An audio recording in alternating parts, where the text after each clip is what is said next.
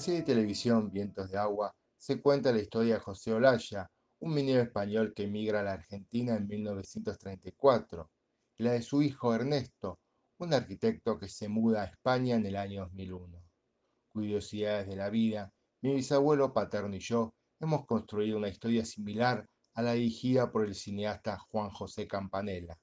A principios del siglo XX, don Lizardo dejó su Navarra natal para buscar un futuro en la Argentina y yo en el 2004 tracé el camino inverso, buscando en España lo mismo para mi familia y para mí. Pero ¿qué es emigrar? ¿Qué provoca? Veamos.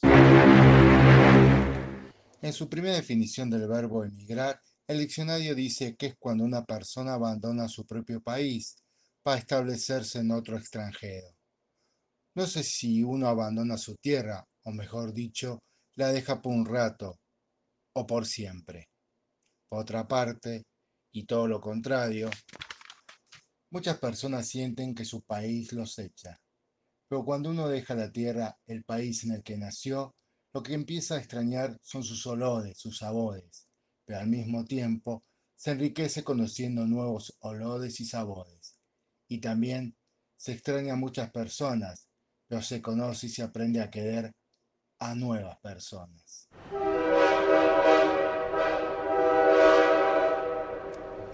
Cuando decides volver a tu país, como fue mi caso y el de tantos otros, hay un deseo que se adueña de ti, el de descubrir un lugar donde poder convivir con todos tus afectos, los viejos y los nuevos.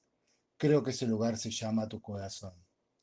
También hay otras cosas que te acompañan a lo largo del viaje, y son las lágrimas y las sonrisas, de quienes un día te vieron partir y ahora te ven regresar, y los que otro día te vieron llegar y ahora te ven marchar.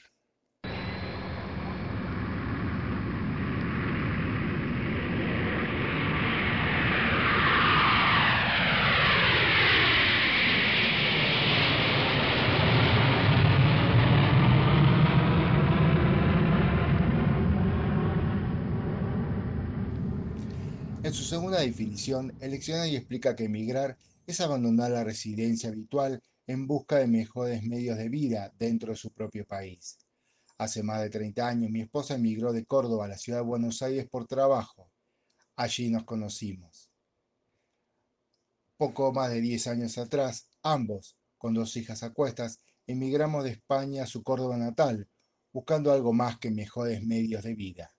Es decir, uno al emigrar busca algo más que un trabajo y un sueldo. Es curioso que cuando vuelves a tu país hay cosas que recuperas y que no sabías que habías perdido. Y es ahí cuando te das cuenta del lugar que ocupaban en tu vida. Para mí, una de esas cosas fue el mate. Al volver a la Argentina, me di cuenta de que ver un mate y un termo en cualquier lugar, una casa, una plaza, un lugar de trabajo, etc., era una imagen que había desaparecido de mi paisaje cotidiano.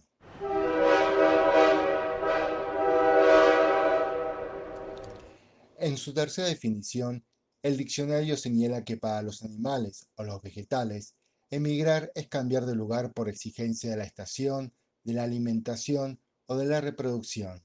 Qué afortunados son. En muchas ocasiones las personas lo han hecho para salvar la vida por haber sido amenazadas o escapando la guerra, y en este caso terminan viviendo en campos de refugiados por mucho, mucho tiempo. No tienen la suerte que he tenido yo de encontrarme con una familia que te acoge a ambas orillas del Océano Atlántico.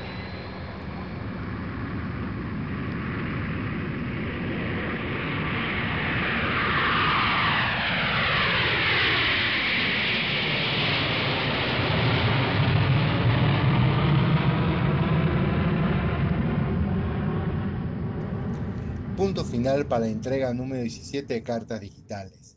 Gracias por su escucha, por compartir su tiempo y espero les guste la playlist que armé para este episodio y cuyo link dejamos en la descripción del mismo. Hasta el viernes que viene.